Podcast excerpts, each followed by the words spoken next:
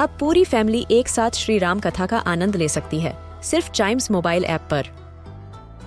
जानिए श्री राम के बचपन से लेकर दशानन वध तक का सफ़र। सरल रामायण घर के सभी सदस्यों के लिए।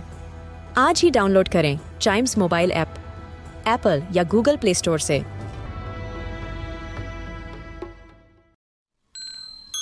This is Chimes Radio, original podcast. Hello and welcome to a news a day podcast आज ट्रेंड हो रहे हैं रशिया के डेनियल मेदवेदेव वो इसलिए क्योंकि रूस के इस टेनिस स्टार ने यूएस ओपन फाइनल में दुनिया के नंबर वन प्लेयर नोवाक जोकोविच को हराकर अपना पहला ग्रैंड स्लैम खिताब जीत लिया।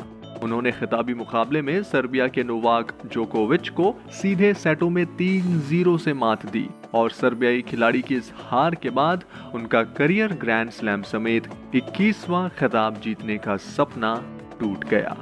दो घंटे 16 मिनट तक चले इस फाइनल में मेदवेदेव ने जोकोविच को 6-4, 6-4 और 6-4 से मात दी। जोकोविच के पास ईयर 1969 के बाद कैलेंडर ग्रैंड स्लैम पूरा करने वाले वे पहले पुरुष खिलाड़ी बनने का चांस था। लेकिन क्या होता है कैलेंडर ग्रैंड स्लैम? जब भी कोई टेनिस खिलाड़ी एक साल में चारों प्रमुख ग्रैंड स्लैम टूर्नामेंट जीत ले तो उसे कैलेंडर ग्रैंड स्लैम कहा जाता है। जोकोविच इस साल फ्रेंच ओपन विंबलडन और ऑस्ट्रेलियाई ओपन जीत चुके हैं और जोकोविच शानदार फॉर्म में भी लग रहे थे। मगर यूएस ओपन के फाइनल में मेदवेदेव ने पहला सेट जीतने के बाद से ही पूरे मुकाबले पर अपना दबदबा बना लिया। वैसे आपको बता दूँ रॉड लीवर ने 1969 के सेशन के सभी चारों ग्रैंड स्लैम जीते थे और वहीं स्टेफी ग्राफ 1988 में ऐसा करने वाली विमेन प्लेयर बनी थी। जीत के बाद मेदवेदेव ने कहा कि जोकोविच और उनके फैंस के लिए सॉरी हम सभी जानते थे कि वो क्या अचीव करने जा रहे थे। आपने अपने करियर में जो हासिल किया है, मेरे लिए आप इतिहास के सबसे महान खिलाड़ी हैं। ये कहना है मेदवेदेव का। और इसी के साथ आज के इस पॉडकास्ट में इतना ही। आई होप आपको ये सारी इन्फॉर्मेशन इंटरेस्टिंग लगी होगी।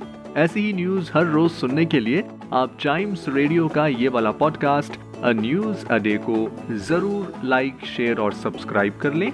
ताकि आपसे इसका कोई भी एपिसोड मिस ना हो जाए। Till then see you and always keep chiming